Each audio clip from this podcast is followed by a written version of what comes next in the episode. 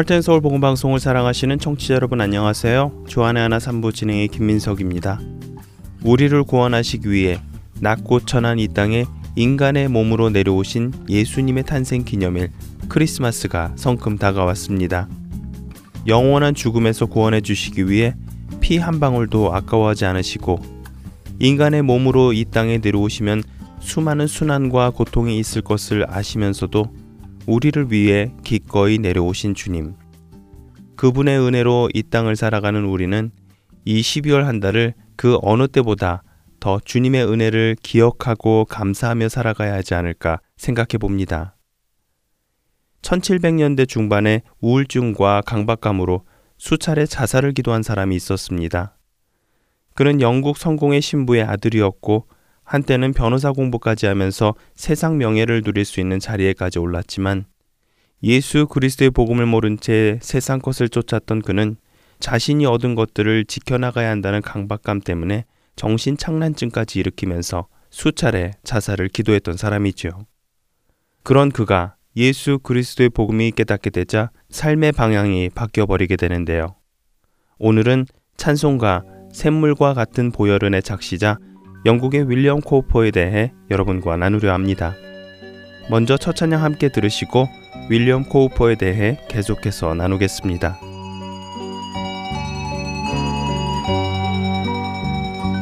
샘물과 같은 보혈은 임마누엘 피로다 이샘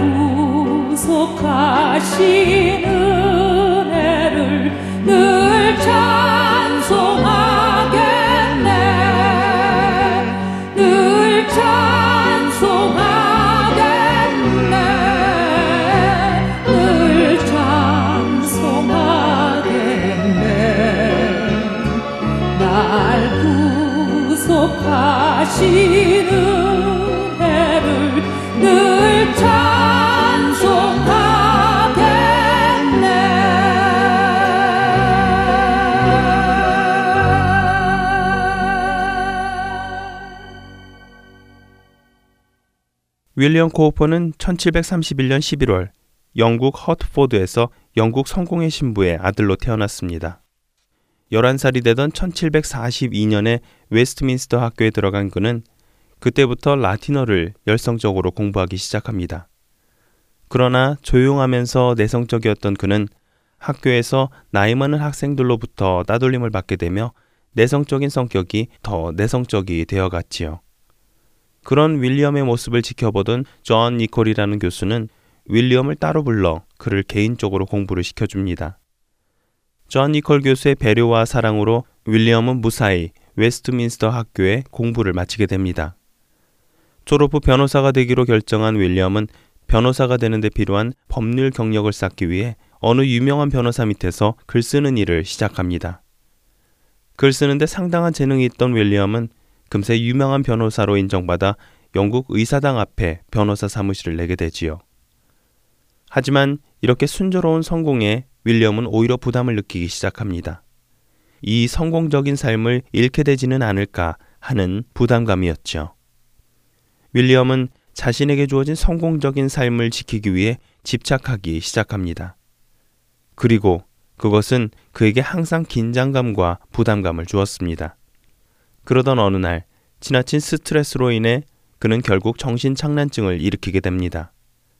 그리고는 이렇게 긴장과 부담 속에서 고통스럽게 사느니 차라리 죽는 것이 낫겠다고 생각하기에 이르지요. 그는 네 번이나 스스로 목숨을 끊으려 시도했습니다. 하지만 그가 죽으려 할 때마다 누군가가 나타나 그를 구해 주었습니다. 죽는 것조차도 맘대로 할 수 없다는 것을 깨달은 그는 더 깊은 절망에 빠지게 되는데요. 결국 주위에서는 그의 상태를 걱정하며 그를 정신병원에 입원시킵니다. 정신병원에 입원해 있는 윌리엄을 찾아 이웃들이 방문하기 시작했습니다. 그리고 그들은 윌리엄에게 예수 그리스도의 복음을 전하기 시작했습니다. 사실 성공의 신부의 아들이었음에도 윌리엄은 예수 그리스도를 믿지 않았었습니다. 그러나 정신병원으로 자신을 찾아온 이웃들이 전해주는 복음을 들었을 때 그 말씀이 살아서 그의 영혼으로 파고드는 것을 느꼈습니다. 자살하여 죽으면 세상의 모든 것이 사라질 것으로 생각했던 그가 죽으면 그것으로 끝이 아니라는 것을 깨닫기 시작했습니다. 그리고 그는 죽음 후에 찾아올 영원한 삶에 대한 생각을 하기 시작했습니다. 18개월간을 정신병원에서 생활하던 윌리엄은 33살이 되던 어느 날 로마서 3장 22절에서 26절의 말씀을 읽다가 그 자리에서 말할 수 없는 기쁨과 건강을 회복하기 시작합니다.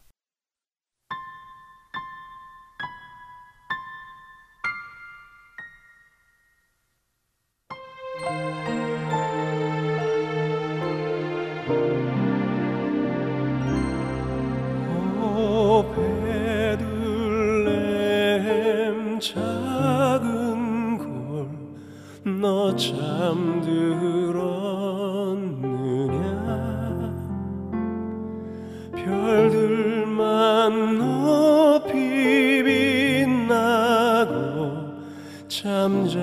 잠잠히 있으니 저 놀라운 빛 지금 캄캄한 이 밤에 온하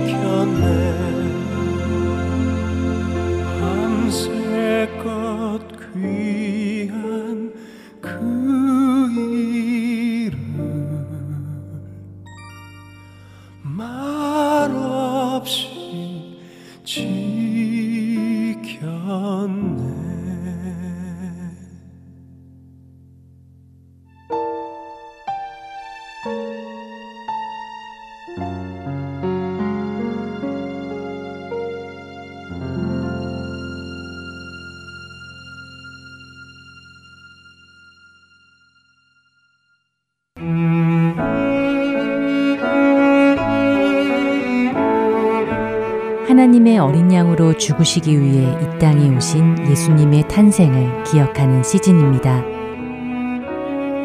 세상은 향락과 쾌락으로 즐거워하는 이 기간. 그러나 그리스도인들은 나를 위해 죽으시기 위해 기꺼이 이 땅에 오신 그리스도로 인해 기뻐해야 합니다. 세상 속에 살면서도 세상과 같지 않은 참된 빛과 소금으로 살아가는 할텐 서울 복음 방송 애청자 여러분이 되시기를 바랍니다.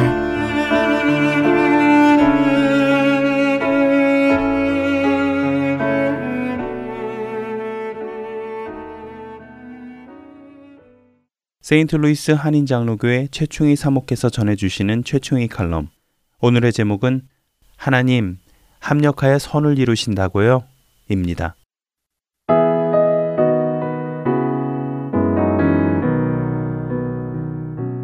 안녕하세요. 애청자 여러분, 최충입니다. 아, 지난 한 주간도 주 안에서 평안하셨으리라고 믿습니다. 아, 저는 오늘요, 하나님, 합력하여 선을 이루신다고요? 라는 제목으로 여러분들과 함께 은혜를 나누고자 합니다. 아, 가끔 이런 말씀을 하시는 성도님들을 만나곤 합니다. 사모님, 인생이 영화 필름 같다면요. 정말 어느 한 부분은 잘라서 없애버리고 싶어요. 그 부분만 없으면 정말 제 인생이 달라졌을 것 같거든요. 후회도 덜 할 거고요. 아, 정말 지금보다는 훨씬 더 나은 인생을 살았을 것 같아요. 성도님들 중에는 과거의 아픈 상처들을 되돌아보시며 이와 같은 이야기들을 하시는 분들이 계십니다. 그 사건만 없었다면, 그 사람만 그때 만나지 않았더라면, 자신의 인생이 좀 더 행복해지고 나아졌을 거라는 말이죠. 사실 저도 이와 같은 비슷한 생각을 한 적이 있었으니까요. 이런 말씀을 하시는 분들의 심정이 이해가 됩니다. 그런데 이런 생각을 하는 속마음에는요, 현재의 내 형편이 이만큼밖에 안 된 것은 과거의 어떤 사건, 누군가와의 잘못된 만남 혹은 잘못된 선택 때문이라는 상황이나 대상에게 탓을 하는 책임 전가의 마음이 도사리고 있습니다. 아니면 현실을 직면하지 않으려는 도피의 심리가 도사리고 있는 것은 아닌가 하는 생각을 하게 됩니다. 그런데요, 하나님을 믿는 우리들은 우리의 인생을 바라보는 관점과 해석이 달라져야 하지 않을까 합니다. 어쩌면 관점의 변화가요, 예수님을 믿고 난 후에 가장 크게 그리고 가장 먼저 변화되는 것들 중 하나가 아닐까요? 예수님을 믿기 전에는 과거의 상처가 나를 파괴하고 나를 불행하게 만든 빼내고 싶은 가시라고 생각했었는데 예수님을 믿고 나서 보니까 나를 절망하게 만들고 그래서 무릎 꿇게 만들었던 그 괴로웠던 인생의 가시가 오히려 하나님께 가까이 가도록 만든 축복의 도구였음을 깨닫게 되는 역설적 사실 말이죠. 성경의 인물 중 저는 요셉을 참 좋아합니다. 어느 날 창세기를 읽다가요. 요셉의 마음을 묵상하게 되었습니다. 새파란 젊은 나이의 청년 요셉이 그 오랜 세월 어두운 감옥에서 고독하고 차가운 숱한 밤을 보내면서 무슨 생각을 하며 지냈을까? 내가 그였다면 하고 요셉의 입장이 되어 생각해 본 적이 있었습니다. 그리고 요셉이 갇혀있던 그 어둡고 음습하고 냄새나는 감옥에 상상으로나마 찾아가 앉아 보았죠. 한두 해도 아니고 그 오랜 세월 감옥에 갇혀 지내며 어떤 생각을 하고 지냈을까? 한 번도 그는 과거에 대해 후회나 사람에 대한 원망이 없었을까? 만약 요셉이 자신의 지난 날을 돌이켜보며 뼈저리게 후회하거나 인생의 한 부분을 필름처럼 잘라 내버리고 싶은 순간이 있다면 그건 어떤 것이었을까 상상해 보았습니다. 애청자 여러분, 지금부터는요, 저의 100% 상상이라는 것 기억해 주세요. 요셉은 감옥 창틈을 통해 흘러들어오는 희끄무레한 달빛을 받으며 자신도 모르게 지난날의 장면들을 하나하나 곱씹다가 불현듯 어떤 한 사람이 영화 속의 한 장면처럼 떠올랐습니다. 그리고 그 순간 갑자기 가슴이 탁 막히고 저 깊은 곳으로부터 애절한 탄식이 불현듯 터져 나왔습니다. 아, 그때 그 사람. 그날 그렇게 그 사람만 안 만났더라도 형들을 찾아 그런 버림을 당하는 일은 일어나지 않았을지도 몰라. 요셉의 내리에 번쩍하고 떠오른 한 사람. 요셉의 눈앞에 그때의 그날 일들이 생생하게 떠오르기 시작했습니다. 아, 그래. 그때 그 사람만 만나지 않았어도 이렇게 내가 애굽의 노예로 그리고 이렇게 감옥에서 내 청춘을 낭비하지 않았을 텐데. 아, 그 사람. 그 사람만 안 만났더라도 내 인생은 달라져 있었을지도 몰라. 요셉은 갑자기 가슴이 답답해져서 두 손을 갈쿠리 모양으로 만들어 어깨까지 무겁게 들이운 머리를 헤집으며 괴로워했습니다. 그는 창살을 통해 흘러들어오는 달빛을 바라보며 여호와 하나님의 이름을 불렀습니다. 하나님, 왜 제게 이런 일이 일어난 겁니까? 제가 무엇을, 뭘 잘못했습니까? 그의 뺨에는 어느새 뜨거운 눈물이 줄줄이 그칠 줄 모르고 흘러내리기 시작했습니다. 요셉의 기억 속에 떠올랐던 그 어떤 사람은 이름도 모르고요. 얼굴조차 생각나지 않는 그저 그냥 스쳐 지나가는 요셉의 인생에는 엑스트라 중에 엑스트라였습니다. 창세기 37장에 등장했던 그는 이름도 얼굴도 모르는 그냥 어떤 사람으로 묘사되어 있습니다. 그런데 그 어떤 한 사람 때문에 요셉의 인생이 꼬이기 시작했습니다. 아버지 야곱의 심부름으로 형들을 찾아 나선 요셉에게요. 그 어떤 사람이 먼저 다가왔죠. 그리고 누굴 찾느냐고 물어왔고요. 요셉이 형들을 찾는다고 하자 형들이 우리 도단으로 가자 하는 소리를 자기가 들었노라고 정말 친절하게 알려주었습니다. 그리고는 그 어떤 사람은 요셉의 인생 무대에서 사라졌고요. 다시는 나타나지 않았습니다. 그런데 그 어떤 사람 때문에 그날 요셉은 도단으로 가서 미움과 분노에 가득 차 있던 형들에게 봉변을 당했던 것이죠. 그 사람만 아니었더라도 요셉은 형들 찾기를 포기하고요. 어쩌면 집으로 그냥 돌아갔을지도 모르는 일입니다. 그러면 요셉의 인생은 또 달라져 있었을지도 모르죠. 과거를 곱씹다가 그 어떤 사람에 이르자 요셉은 피가 거꾸로 솟는 것 같았고요. 왜 그 사람의 말을 듣고 형들을 찾아 도단까지 찾아 나섰던고 하며 후회로 가슴을 치는 순간이 있었을지도 모릅니다. 애청자 여러분, 다시 말씀드리지만 이것은 순전히 저의 상상 속의 요셉임을 잊지 말아 주세요. 그렇게 요셉은 하루하루 감옥에서 나갈 날만을 기다리며 지내고 있었고요. 꿈 해몽으로 은혜를 끼친 술관원에게 감옥을 나가면 꼭 바로에게 자신을 탄원해 달라는 부탁마저 잊혀지자 이제는 세상의 빛을 볼 한 줄기 희망마저 사그러져서 깊은 절망감에 휩싸였는지도 모릅니다. 그는 언제 끝날지 모르는 감옥 생활을 하루하루 연명해 가면서요. 원통함과 원한에 사무쳐서 자신을 이 지경으로 내몬 자들에게 복수의 칼날을 갈고 또 갈았을지도 모를 일입니다. 보통 사람 같으면 말입니다. 그런데 요셉은 그러지 않았습니다. 혹여나 제가 상상했던 대로 순간적인 미움과 원한의 마음이 있었다 해도요.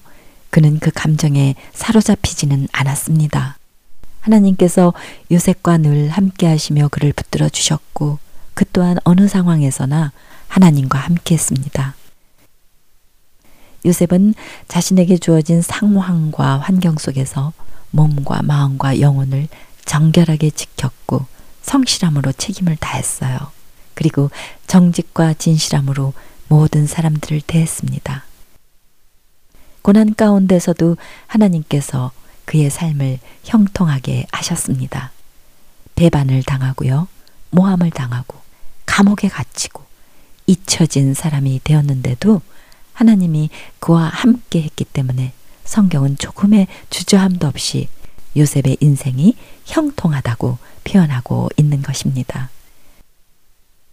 형통은 하나님 앞에서 진실하게 사는 것이고 그런 그와 함께 하나님이 동행하시는 삶이 형통한 삶이라고 성경은 그렇게 말씀하십니다.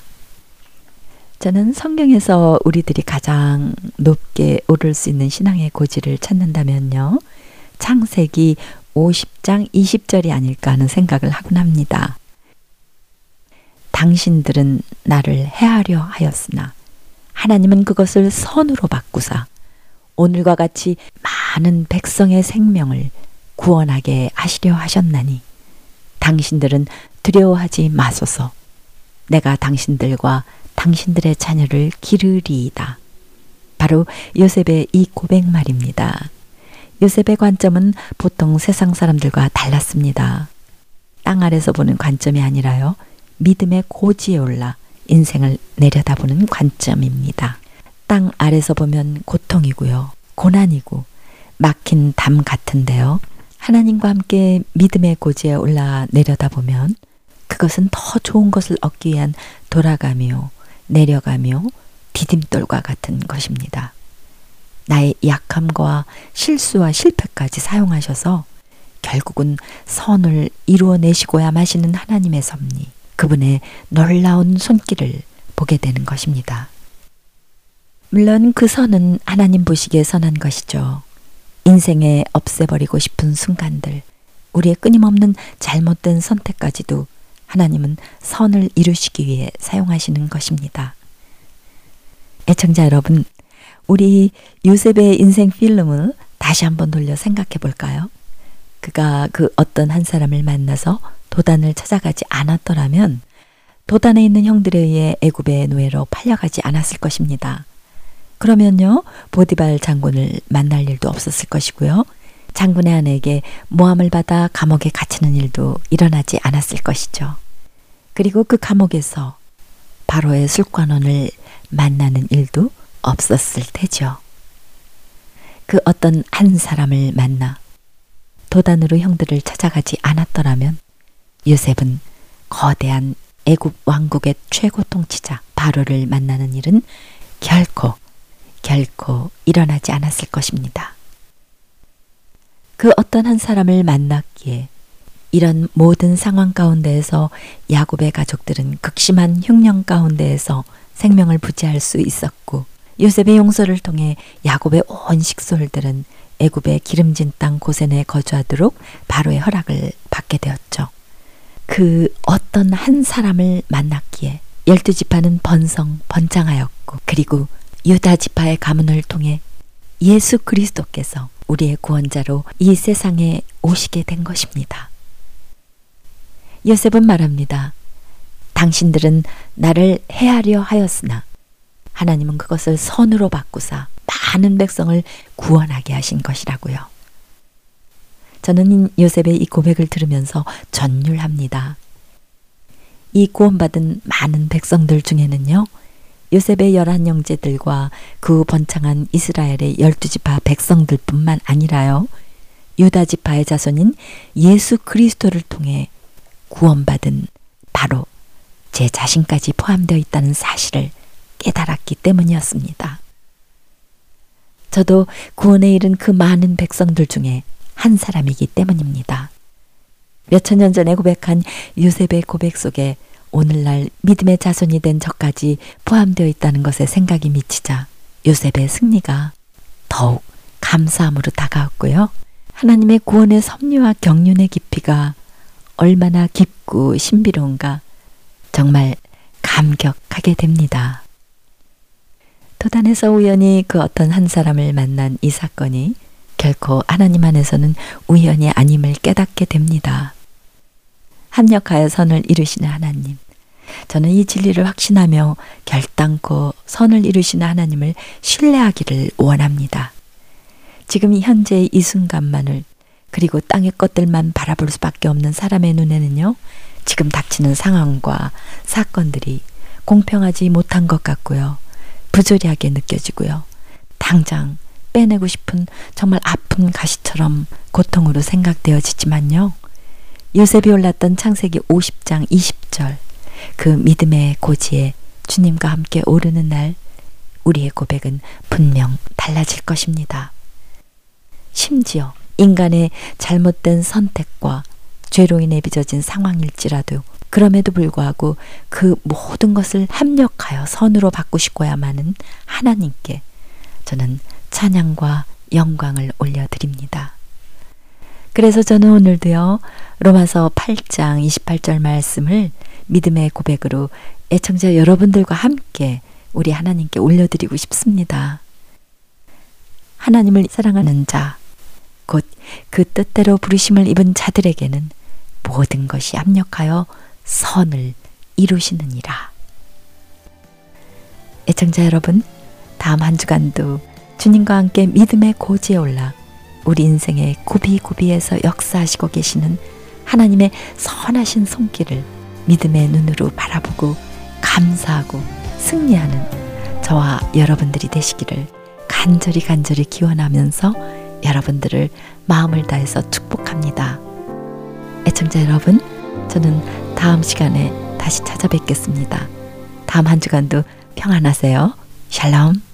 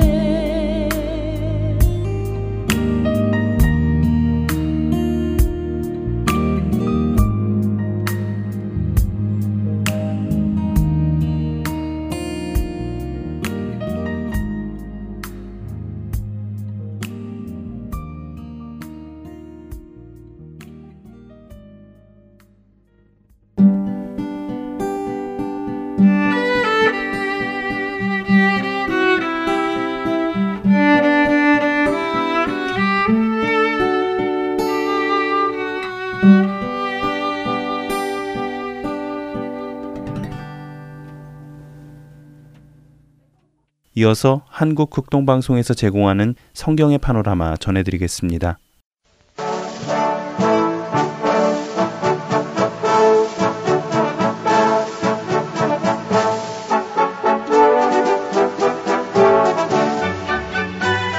성경의 파노라마.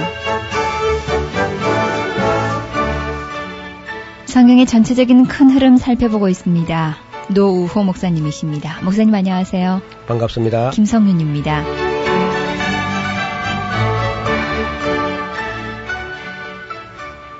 네, 오늘 우리가 살펴볼 서신은 유다서가 되겠는데요. 네.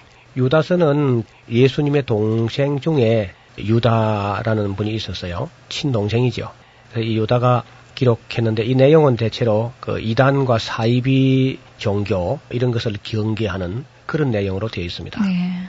뭐 기록된 연대는 65년에서 70년 그 이전, 예루살렘 멸망 그 이전에 기록된 것으로 볼 수 있습니다. 근데 벌써 그때에 이단이 막 나오기 시작한 거죠. 예. 지난번에 우리가 읽었던 그 요한 1서 2서는 이보다 예루살렘 멸망 그 한참 후대가 되는 것이고요. 예. 일찍이 이제 이단이 일어날 것에 대해서 염려하면서 썼던 또 이미 이제 몇몇 사람이 들어왔기 때문에 유다가 이걸 아주 간파하고 내용을 아주 치밀하게 쓰고 있습니다. 짤막한 서신이긴 하지만은 역시 그 이단을 연구한 사람답게 이야기를 아주 치밀하게 그렇게 쓰는 것을 볼 수 있습니다. 네.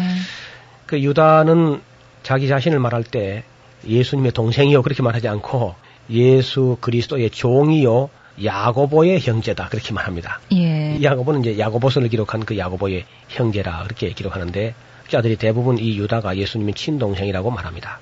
아, 이때부터 벌써 이단들이 극성을 부리기 시작했고 유다는 이런 사람들을 가만히 들어온 자들이라고 말씀하고 있습니다. 네. 이 이단들은 교회의 그 진리를 거짓 것으로 바꾸어서 하나님의 교회를 심히 괴롭게 했습니다. 유다는 이런 사람들 두고 말하기를 저주받기로 예정된 사람들이다. 그런 얘기를 합니다. 이 사람들은 경건치 아니한 사람들이고 하나님의 은혜를 세격거리로 만드는 자들이다. 이 말이 무슨 말이냐면은 네. 예수님께서 이제 가령 우리 죄를 다 담당하셨단 말입니다.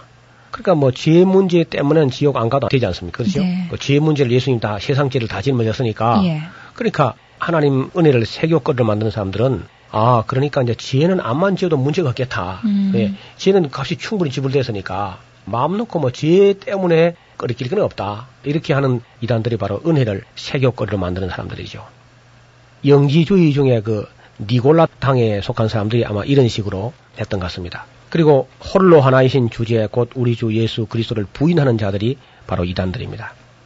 이 사람들은 꿈꾸는 사람들이며 잠을 깨지 못하는 사람들이며 육체를 더럽히는 사람들입니다. 그러니까 성적인 범죄 같은 것을 육체라는 것은 어차피 멸망될 것이기 때문에 육체의 욕구를 절제하다가 영혼까지 더럽힐 필요가 없고 육체는 마음 놓고 죄를 보면도 괜찮다. 이런 못된 소리를 하는 사람들이 바로 하나님의 은혜를 세교거리로 만드는 사람들이었습니다.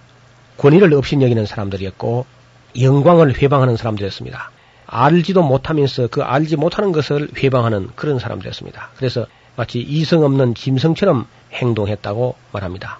가인의 길을 걷는 사람들이고 가인의 길은 바로 자기가 잘못된 걸 두고 형제를 그저 때려 죽이는 그런 길이 가인의 길이죠. 그 다음에 싹스를 위하여 불의의 길을 달려간 바알람의 후예들이다 하는 것이고 또 고라와 다단과 아비람 예, 모세를 거역했던 그런 사람들이 고라와 다단과 아비람이죠. 어, 이 사람들의 말로 애찬의 암초 같은 존재들이다. 애찬의 암초란 말 하도 거창한 문자 쓰니까 이거 어려운데 애찬의 암초란 말은 밥 먹다가 돌 씹는 거. 예. 밥을 먹는데 돌이 확 깨물어지면 참 그 기분이 별로 안 좋죠. 네. 애찬의 암초 같은 존재들이요. 자기 몸만 기르는 목자요. 목자가 양을 쳐서 양이 잘 되게 해야 되는데 목자가 자기 몸만 기른다고 하면 잘못된 목자겠죠. 바람에 불려가는 물 없는 구름이요. 우리나라에서야 뭐 구름이 하도 많이 지나가니까 비 안 오고 구름 지나가도 뭐 그 누가 구름 보고 욕하는 사람 아무도 없습니다. 네. 근데 이스라엘 나라는 하도 비가 귀하기 때문에 음. 구름이 지나가면서 비도 안 내리고 구름이 지나가면 욕을 한다고요. 음. 예, 아주 가증스러운 것, 거짓이라는 거죠. 물이 없는 우물이라든지 비 없는 구름이라든지 열매 없는 가을나무라든지 이런 건 전부 다 가증스러운 것으로 혐오하는 그런 말들이 아주 그 이스라엘 사람들이 쓰는 관용구에 속합니다. 바람에 불려가는 물 없는 구름이요 또 죽고 뿌리까지 뽑힌 열매 없는 가을 나무 이단 사이비 종교는 선한 열매가 없지요. 그것이 바로 이제 거짓이라는 것이 증명이 되는 거 아니겠습니까? 자기의 수치를 뿜어대는 바다에 거친 물결이다. 물결이라는 것이 물이 좀 잠잠하면은 찌꺼기도 가라앉아 있지만은 막 파도가 소용돌이 치면은 결국 바다 밑에 있는 찌꺼기가 떠오르죠. 네. 그런 것처럼 자기 부끄러운 것을 자꾸 솟쳐내는 잘못된 사람은 떠들면 떠들수록 더 잘못된 게 더 드러나게 돼 있어요.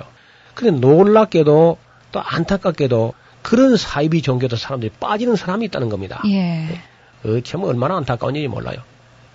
결국은 이 사람들은 영원히 예비된 캄캄한 흑암에 들어갈 유리하는 별들이다. 요즘 말 하면 이제 마침내 어떤 블랙홀에 빨려 들어갈 그런 별들처럼 떠돌이처럼 힘이 없는 결국 지옥에 들어갈 사람들이다. 이렇게 말하는 것이죠.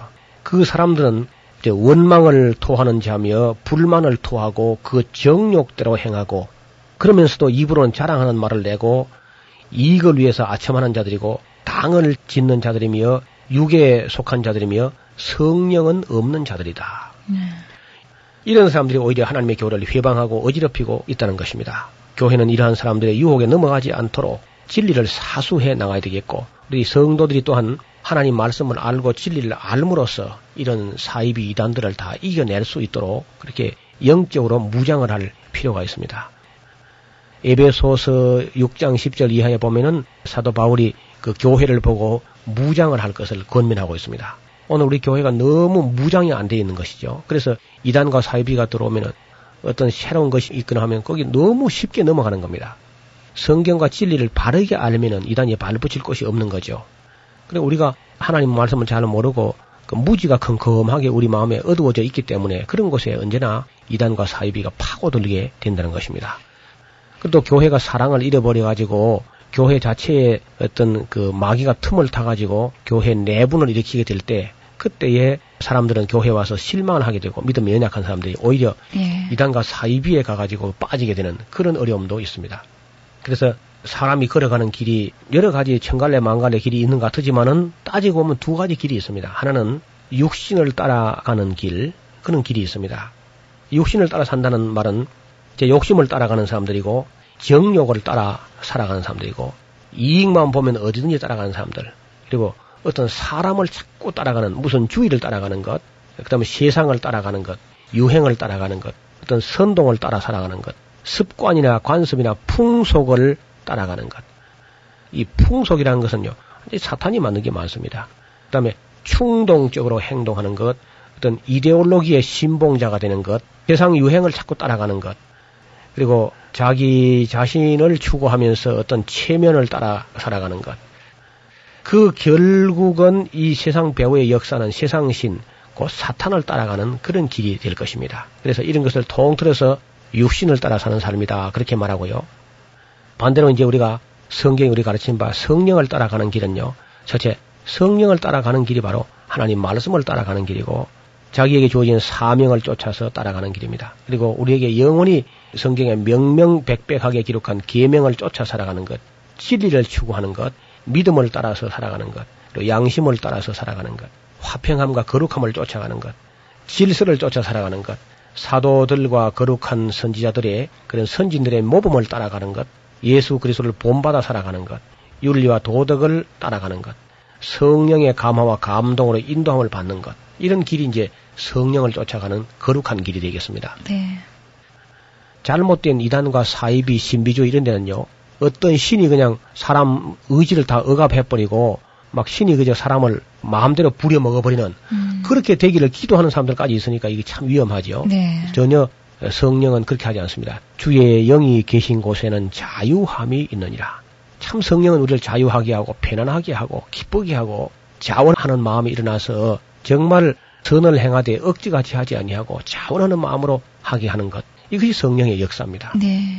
보통 귀신들은 우리의 원하든 원치 않던 사람 속에 들어와서 사람의 영혼을 완전히 억압해버리고 우리의 의지를 박탈해버리고 제멋대로 귀신들이 움직이는 것은 그것은 절대로 신비한 체험이 아니니까 그는 아주 악령의 체험이기 때문에 깊이 삼가할 일이죠. 그래서 오늘 한국 교회의 이 어지러운 영적인 세계가 하나님 말씀을 통해서 밝혀지기를 바라고 또 이단과 사이비가 발 부딪힐 것이 없도록 우리 성도들이 또 교회가 깨어서 하나님의 교회를 지켜나가야 할 줄로 믿습니다.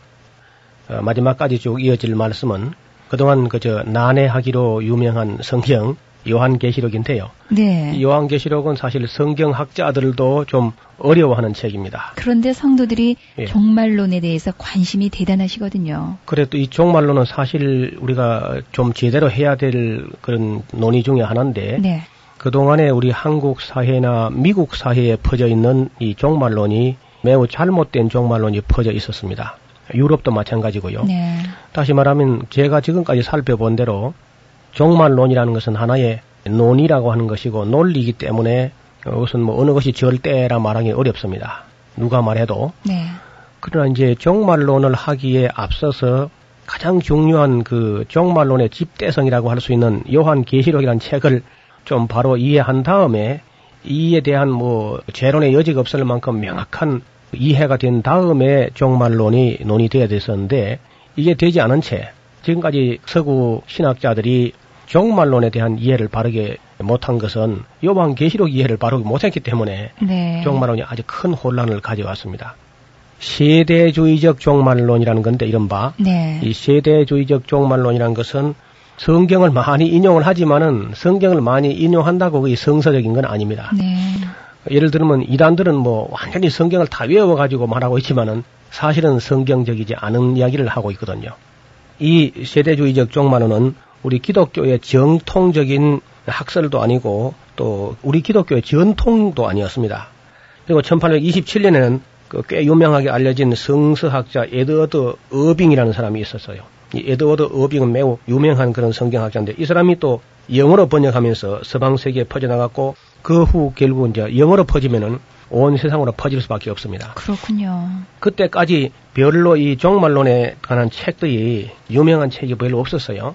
그럼 왜 그렇게 되냐 하면은 존 칼빈 같은 위대한 성경학자가 요한계시록은 솔직히 3장까지는 내가 어느 정도 이해하겠는데 네. 3장 이후는 나도 솔직히 모르겠다 하고 붓을 꺾었답니다. 이 아. 수- 주석을 하다가. 예. 그러니까 뭐 칼빈 같은 대학자가 그저 붓을 꺾은 책을 하물며 뭐 우리 범부가 이걸 다룬다는 건 참 어려운 일이죠. 거기다가 마르틴 루터 같은 분은 계시록에는 그 단어 수만큼이나 수수께끼가 많은 책이다. 음. 이렇게 또 이제 계시록을 어렵게 말해버리니까 아유. 대부분 그 후배들은 그만 아예 손을 안 대는 게 예의다. 네. 이런 식으로 해서 계시록을 좀 적극적으로 알려고 노력을 하지 않았던 것이 기독교의 큰 이제 잘못이었기도 하고요. 잘 모르면은 남의 책도 함부로 이게 소개해서는 안 되는데 영국과 미국이 존 넬슨 다비의 세대주의적 종말론과 그다음에 이 휴거 이마누엘 라쿤자가 쓴 그 라비 벤 에스라라는 가명으로 써냈던 이 휴거라는 책을 가지고 미국과 한국의 종말론을 온전히 세대주의적 종말론을 흐르게 그렇게 만들어 놨습니다. 예. 보수 교단의 거두였던 그 박경영 박사 혼자서 세대주의적 종말론은 잘못되었다. 음. 그렇게 외롭게 이제 투쟁하시다가 하늘나라 가셨고요. 가시고 나니까 오순절 교단이라든지 일반적으로 신약 성경을 전공한 분들이 상당히 많은 분들이 그냥 세대주의적 종말론을 마치 성경적이고 보수적인 종말론인 양 받아들인 겁니다. 네. 미국 같은 데서는 아주 권위가 있는 학교죠. 달라스 신학교. 이런 신학교가 매우 권위 있는 학교인데 존 월버드 같은 분이 역시 학장을 지낸 그런 분인데 역시 세대주의적 종말론을 수용하고 있고 무디 성경 연구원에도 역시 세대주의적 종말론을 수용하고 있습니다. 거기다가 이제 빌리 그램이나 빌 브라이트나 이런 분들이 거의 비슷하게 다 세대주의적 종말론 비슷한 이야기를 하고 네. 한국에서도 매우 유명한 이름만 되면 다 알만한 그런 분들이 거의 다 세대주의적 종말론을 그저 성서적인 종말론으로 그저 수용을 해버리기 때문에 그렇네요. 우리 한국 교회 전체가 이 잘못된 종말론 때문에 지금까지 번번이 이렇게 몸살을 앓게 됩니다. 이 종말론이라는 말은 마지막에 관한 이론, 에스카토스 로고스가 합해가지고 에스카톨로지라고 이렇게 말하는데 네. 그 역사의 종국사적 종말, 뭐 개인의 종말도 있고 여러 종말이 있지만은 역사의 종국사적 그야말로 이 지구에 있는 인류 역사의 정말 종국이 어떻게 에, 막을 내리게 될 것인가 이런 문제는 그 굉장한 참 그 흥미가 있는 그런 주제이기도 하죠. 그렇습니다. 그래서 사람들이 어설프게 신학을 했다가 여기 심취해가지고 음. 성경 전체도 알지 못하고 교회사도 알지 못하고 옛날에 뭐 이단들이 나와서 이미 다 주장했던 그런 것을 가지고 자기가 주장하다가 어, 이단으로 빠져버리는 그런 일들이 뭐 지금까지 비일비재했습니다. 그래서 많은 성경학자들이나 심지어 목회자들도 정말로는 참 두려워하고 또 어, 꺼리기도 하고 그렇습니다. 성도들도 이제 이 종말론 이야기는 함부로 꺼내지도 못하게 하고 어디가 함부로 듣지도 못하게 하고 이제 그렇게 하는데 네. 종말에 관한 일은 아주 사려 깊게 잘 들으셔야 할 줄로 압니다. 근데 이제 우리가 이 요한계시록을 바르게 이해하고 나면은 그런 위험이 전혀 없습니다. 네. 예, 이 저희와 함께 지금 이제 요한계시록을 이해한 다음에 그리고 나서 이제 종말에 관한 이야기를 하게 되면은 전혀 오해 소지도 안 생기고 뭐 이 사회 무리를 일으킬 이유가 하나도 없는 아주 건전하고 매우 필요 적절한 그런 말씀이고 또 지금 오늘 우리가 사는 이 시대야말로 정말 계시록을 알아야 되고 또 종말에 관한 이론도 알아둬야 성도들이 그런 유혹에 빠지지 않겠다 그런 생각을 합니다. 만약에 말이죠. 우리가 창세기부터 지금까지 이제 쭉 유다서까지 살펴왔는데 네. 종말론 하나 잘못해버리면 여태까지 잘 들어온 거 전부 허사로 만들어버리고 네.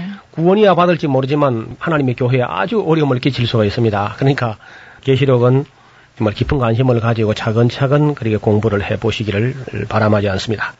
맨 먼저 이제 이 계시록이 기록될 당시의 그 역사적 배경을 이해하는 것은 매우 중요합니다. 어, 세세하게 말씀드리려고 하면은 음, 시간이 우리가 없으니까 간략하게 말씀드리면은 네. 기독교 역사상 두 번째 박해라는 큰 박해가 지금 일어나기 시작한 거예요. 그 두 번째 박해는 이제 도미티아누스 황제 시의 박해라는 건데 도미티아누스는 자기 형님이 티투스 황제고 자기 아버지가 베스파시아누스 황제입니다. 그러니까 삼부자가 다 로마 황제를 지낸 아주 명문이었죠. 근데 아주 위대한 그 황제로서 자기 아버지 베스파시아누스 황제는 아주 존경받는 그런 황제였었고 그의 큰 아들이었던 티투스 황제도 예루살렘을 멸망시킨 그 사람입니다. 바로 네. 어, 이 사람이 아주 그 인품이 있는 그런 어, 품위가 있는 왕이었어요. 그 다음에 이제 세 번째 베스파시아누스의 에, 둘째 아들이었던 이 도미티아누스 황제는 사람이 좀 유약하고 좀 겁이 많고 음. 어, 그랬답니다. 대체로 겁이 많은 사람일수록 정치는 독재 정치를 펼치게 됩니다. 여유가 있고 자신만만하면 뭐 그렇게 독재할 필요가 없지요. 다 음. 풀어주고 자유하게 하는데 독재 정치를 하는 사람일수록 되게 예, 겁이 많아서 독재를 하는 겁니다. 자 그렇게 되면은 사람들이 어디서 모인다, 뭉친다 그러면 이제 겁이 나는 거죠. 네. 무슨 반역이 일어나는가 이래서 이제 예, 신경을 쓰게 되는데 기독교인들의 그 사랑으로 인한 단결력은 대단했거든요. 뭐 예나 지금이나. 근데 초대교회는 더 했단 말이죠. 그 단결하는 그런 모습들이 굉장히 그, 뭐 그야말로 도미티아누스 황제가 위협을 느낄 정도로 그렇게 참 사랑으로 잘 단합된 그런 모습을 보이니까 이게 아주 위협적인 존재다. 더 이상 불어나기 전에 이걸 이제 억압 정책을 펴는 게 좋겠다. 아마 그런 생각을 했던 것 같습니다. 그래서 이 도미티아누스 황제가 기독교 박해를 시작하면서 교회는 큰 두려움에 사로잡히게 됩니다. 성도들이 두려워하고 또 성도들보다는 더 두려워하는 사람들이 이 교역자들.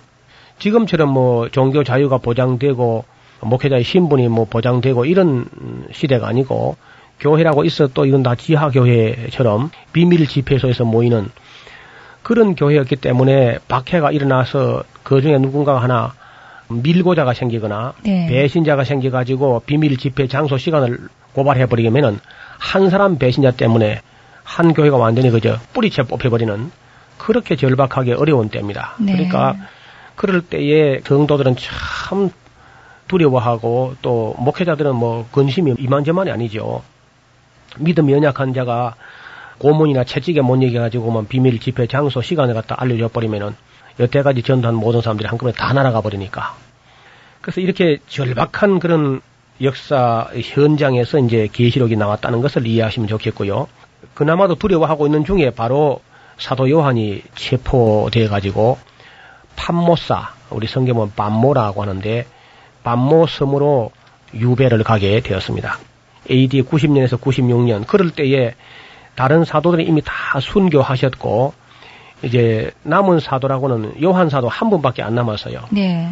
요한 사도가 얼마나 의지가 되었겠습니까 성도들에게 그야말로 뭐 하나님 다음으로는 요한 사도를 의지하고 믿고 바라고 이제 존경하고 따르고 그렇게 했을 텐데 아 그런 뭐 위대한 하나님의 사람 사도 요한이 그 맥없이 그저 체포돼 가지고 반모 섬에 유배되고 나니까 성도들의 두려움은 이만저만이 아니죠. 네. 이럴 때에 우리는 사람들도 두려워하고 교역자도 염려를 하고 근심하고 요한도 근심하고 하지만은 그보다 더 염려하는 분이 누구냐면요 하나님이라는 사실을 알아야 됩니다. 그렇습니다. 예. 철이 없는 아이들은 부모님이 걱정하는 거 생각 안 해요.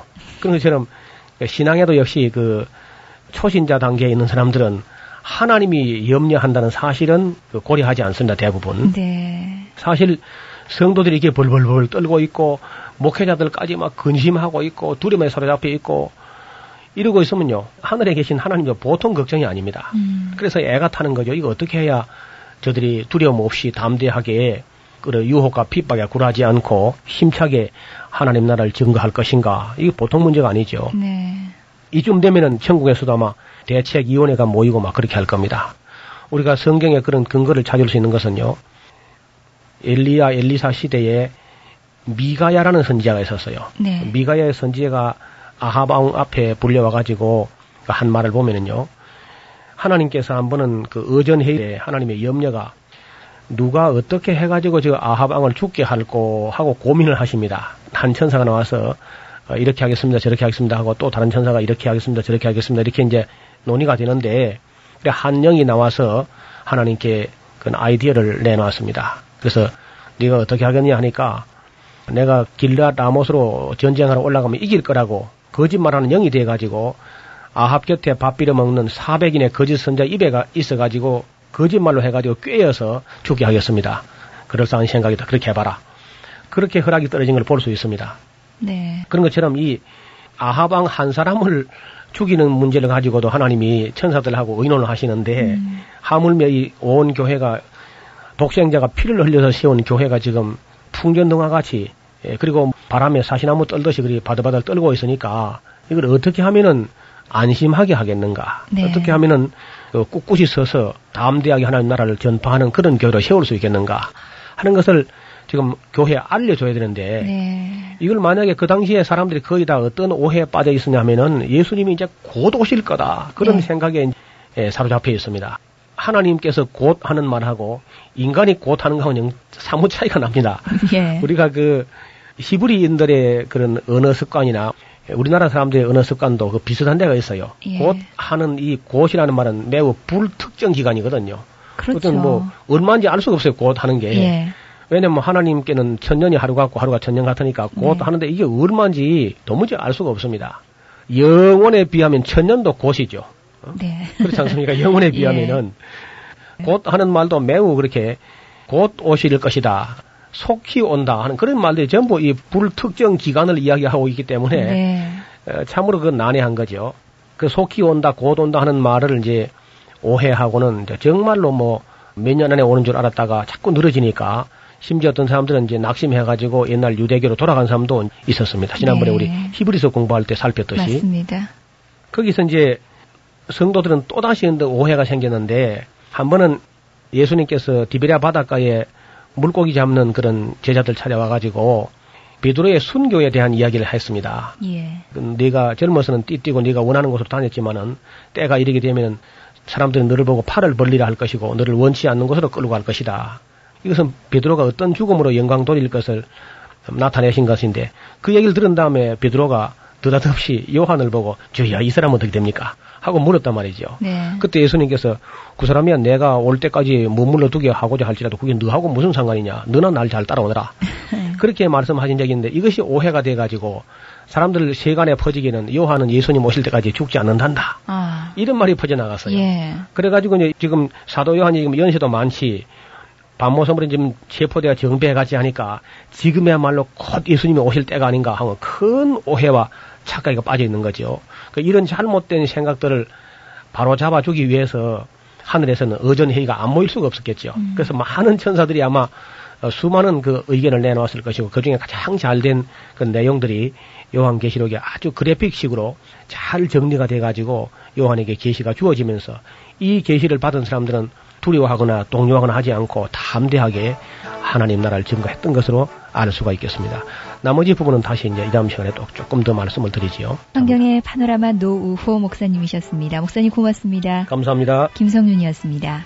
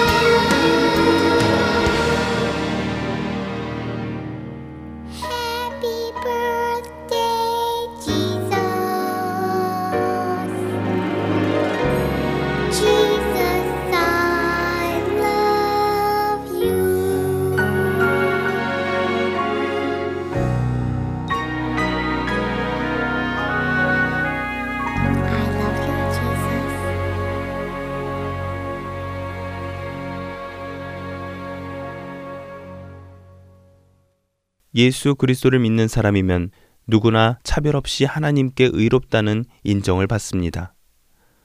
모든 사람이 죄를 지어 하나님의 영광스러운 표준에 미치지 못하였으나 예수 그리스도께서 마련하신 구원의 길을 통해 하나님의 은혜로 값없이 의롭다는 인정을 받게 되었습니다.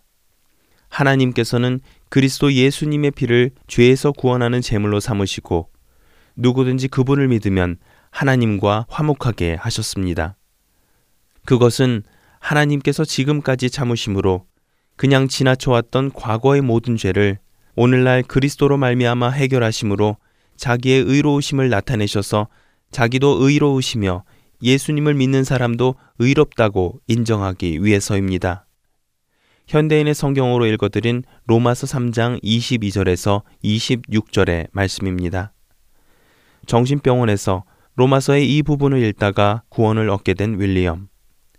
그 후 그는 올리라는 시골에서 찬송가 나 같은 죄인 살리신을 쓴 존 뉴튼이 섬기는 교회가 그와 함께 교회를 섬기기 시작합니다. 그리고 그곳에서 많은 찬송시를 작시합니다. 그리하여 이들은 1779년에 이들이 있는 곳인 올리의 이름을 따 올니 찬송집을 출간하게 되지요. 이들이 처음 이 올니 찬송집을 출간할 때에는 올니에 사는 배우지 못하고 가난한 성도들이 복음을 쉽게 이해하도록 하는 것이 목적이었습니다. 그러나 이 찬송집은 올니 성도들만의 찬송가가 아닌 영국과 미국으로 급속히 퍼져 수많은 교회들의 찬송가로 채택되어졌고 불려지게 되었습니다. 그리고 전 세계 성도들에게 은혜를 끼치는 찬송가로 불려지게 되지요. 이렇게 많은 찬송시를 쓴 윌리엄은 후에 영국 문학사에 꼽히는 문학가로 기억이 됩니다. 삶에 대한 걱정과 성공에 대한 부담으로 스스로의 삶을 마감하려 했던 한 영혼. 하나님께서는 그 피폐한 영혼에 찾아오셔서 그 영혼과 삶을 변화시키셨습니다. 그 은혜를 경험한 윌리엄은 고백합니다. 샘물과 같은 보혈은 임마누엘 피로다. 이 샘의 죄를 씻으면 정하게 되겠네. 정하게 되겠네. 정하게 되겠네. 이 샘의 죄를 씻으면 정하게 되겠네. 윌리엄에게 생명을 주신 이 그리스도의 보혈. 그 보혈의 능력이 여러분들께도 동일하게 임하시기를 기도드리며 주안의 하나 3부 마치겠습니다. 진행의 김민석이었습니다. 여러분 안녕히 계세요.